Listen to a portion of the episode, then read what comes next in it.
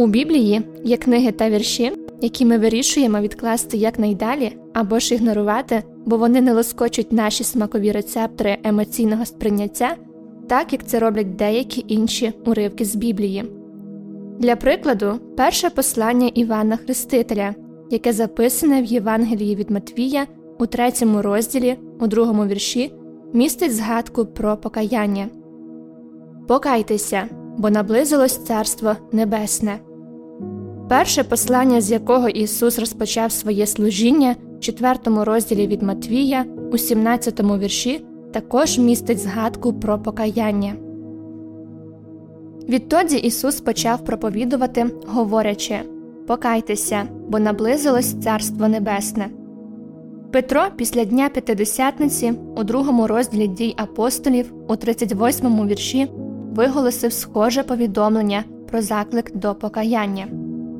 А Петро сказав їм Покайтеся, і нехай охреститься кожний з вас ім'я Ісуса Христа на прощення ваших гріхів і прийме дар Святого Духа. Однак я переконана, що більшість з нас віддали б перевагу не чути проповіді про каяття. І, взагалі, чи до мене праведної звернені ці слова? Не так же ми й хочемо чути про гріх, наявність якого вимагає від нас щирого покаяння та визнання наших неправильних вчинків. А тепер дозвольте мені запитати вас ось про що. Чи багато хто з нас цілеспрямовано дочитали Біблію до кінця, до останньої сторінки, щоб прочитати про майбутнє нашого людства? Хто з нас вже читав і знає у деталях 20 розділ об'явлення, зокрема з 11 по 15 вірш, яких розкривається Великий суд біля Божого престолу? І побачив я великий білий престол і того, хто сидів на ньому від чийого лиця текла земля і небо, і не знайшлося їм місця. І побачив я мертвих, малих і великих, які стояли перед Богом, і розгорнули книги, і потім розгорнули іншу книгу, яка є книгою життя. І судили мертвих відповідно до написаного в книгах за їхніми ділами. І море віддало мертвих, які були в ньому, і смерть, і пекло віддали мертвих, які були в них, і кожного судили за його ділами. І смерть і пекло були вкинуті у вогняне озеро це друга смерть, і кого не знайшли записаними у книзі життя, того вкинули у вогняне озеро. Але, звичайно, якщо бути більш коректною, це саме та частина Божого Слова, якою більшість з нас не зможе насолодитися бо це не те, що наші смакові рецептори могли б смакувати. Сумно, але правда така, що багато людей, які називають сьогодні себе християнами, ніколи не потраплять на небеса. Адже Біблія говорить, що всі ми будемо судимі за нашими вчинками.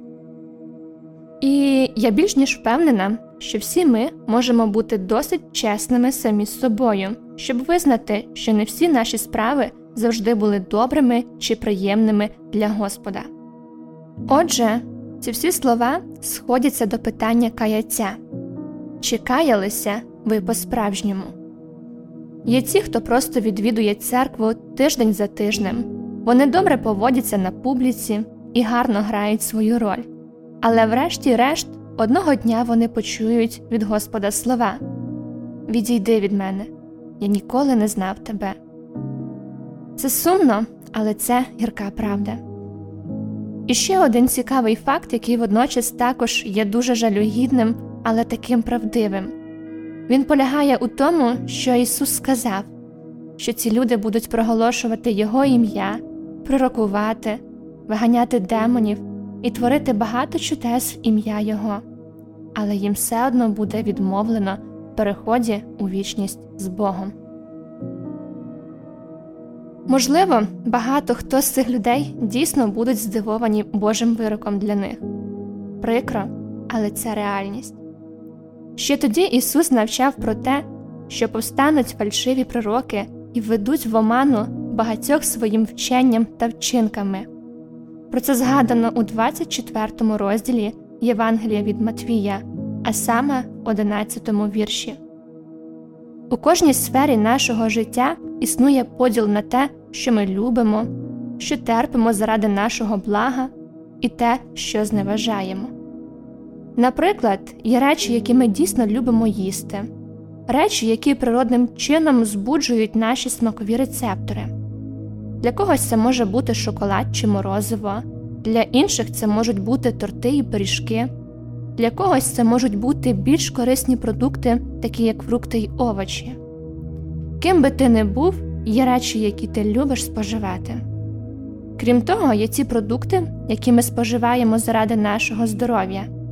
Деякі з цих продуктів нам можуть навіть не особливо подобатися, але ми знаємо, що вони корисні для нас і підтримують наше здоров'я.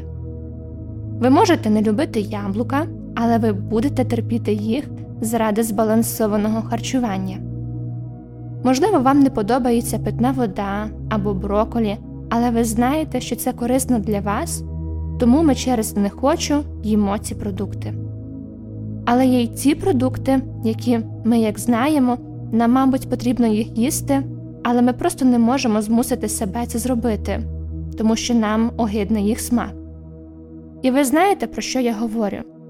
Як багато хто з нас відкладає шпинат, брюссельську капусту або морквину в сторону, щоб насолодитися всім іншим. Отже, пам'ятайте, що є речі, які ми любимо, які ми терпимо і які ми зневажаємо. Це правдиво і на вашій роботі, це так в будь-яких стосунках.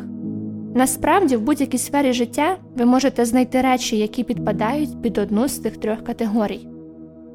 Отже, Біблія та євангельське послання Ісуса Христа не є винятком, коли мова йде про поділ, який ми проводимо між тим, що ми любимо, що ми терпимо, і тим, чим ми нехтуємо. Дозвольте навести кілька прикладів. Багато хто з нас просто полюбляє книгу псалмів, тому що ми можемо знайти там такі вірші, як у 23-му псалмі. Господь то мій пастир, тому в недостатку не буду. Нам стає добре, коли ми читаємо коли я піду хоча б навіть долиною смертної темряви, то не буду боятися злого, бо ти при мені. Або як щодо слів із Псалма 90-го Не будеш боятися страху нічного, ані стріли, що вдень пролітає, ані зарази, що в темряві ходить, ані моровиці, що нищить опівдні, пада тисяча збоку від тебе і десять тисяч праворуч від тебе до тебе ж не дійде. Це сильні вірші, втішні вірші, хороші вірші, які всі люблять читати і вивчати на пам'ять. Ми могли б декларувати і проголошувати їх весь день кожного Божого дня. Ми всі любимо, коли нас підбадьорюють. Це пробуджує наші духовні смакові рецептори, стимулює нас бути впевненими в собі, сповненими віри, і ми відчуваємо, що можемо розчавити диявола, якщо йому навіть спаде на думку спробувати напасти на нас. І я не маю на увазі, що в цьому є щось погане, дорогий слухачу.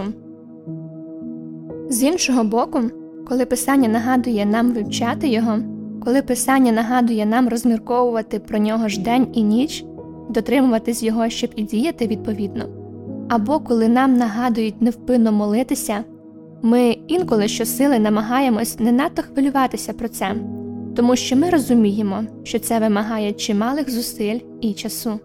Звичайно, ми розуміємо, що все це корисно для нас і що нам потрібно робити це, щоб залишатися духовно здоровими. Справді, багато хто буде вивчати слово, розмірковувати і молитися про нього, тому що без цього ми не можемо жити і наповнюватись духовно. І, чесно кажучи, ці приклади не дають багатьом з нас того самого почуття впевненості, того хорошого внутрішнього відчуття, яке ми відчуваємо, коли читаємо псалми. Бо ми, як правило, любимо вірші, які розповідають нам все про те, що Бог може зробити або що Бог зробить. Нам подобається читати, що Бог поведе нас, Він благословить нас і збереже нас, але ми схильні не терпіти вірші, які говорять нам про те, що треба робити. Нам кажуть вивчати й утверджуватися в слові ні, це не захоплює. Нам сказано роздумувати над словом день і ніч. Але чи багато хто з нас може сказати, що нам подобається такий вірш? Часто ми толеруємо ці частини святого письма, і, на жаль, також є частини Біблії, які багато хто вирішує зовсім ігнорувати і навіть не читати, оскільки вони не дають отих приємних відчуттів. Багато з того, що ми знаємо про церкву сьогодні, нагадує і відображає світ, і чимало людей просто засліплені так званими делікатесами, що в ньому пропонуються. Вони засліплені тим, що добре для їх душевних смакових рецепторів. Нас приваблюють соціальні групи для спілкування, нас розважають світловими шоу і музичними талантами, а також підіймають настрій проповідями, які більше спрямовані на те, щоб полоскотати вуха, ніж на те, щоб навчити здорової біблійної доктрини. Ісус сказав, говорячи про останні дні, що неправда буде намагатися звести, якщо можливо, навіть обраних.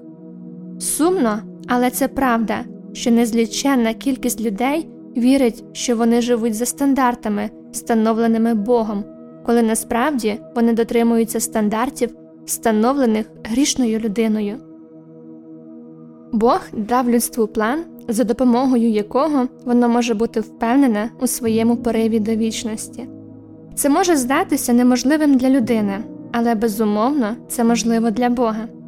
З самого початку і до гріхопадіння людини в Едемському саду Бог пропонував подолати прірву між грішною людиною і самим собою через свою любов до свого творіння. Бог був готовий вийти за межі людського розуміння, віддавши свого єдинородного сина на смерть з метою воз'єднання Бога зі своїм творінням. І його єдиною умовою вічного життя була віра в сина. Павло писав Ось це слово, якщо ти визнаєш власними устами Ісус Господь і повіриш серцем своїм, що Бог воскресив Його з мертвих, то будеш врятований.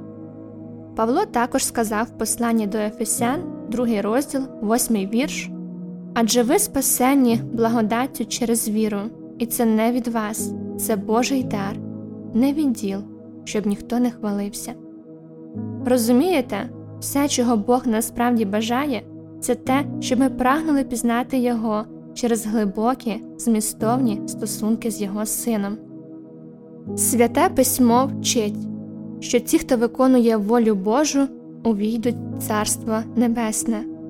Ісус сказав, що Він прийшов не для того, щоб виконати свою волю, але щоб виконати волю того, хто послав Його. Прикро, але це правда, що є багато людей, які ніколи не потраплять на небеса, тому що все, про що вони насправді піклуються, це вони самі. Щоб наша вічність була в безпеці, все, що нам дійсно потрібно зробити, це виконувати волю Божу, і ви можете знайти Його волю в Біблії. Ви можете знайти Його волю, коли станете виконавцем Слова, а не просто тим, хто його читає. Ми віримо в Ісуса Христа і як Його послідовники повинні прагнути до особистих стосунків з Ним. Ці стосунки є нашим порятунком. Ми тримаємось за Ісуса і визнаємо, що Він є шлях, істина і життя.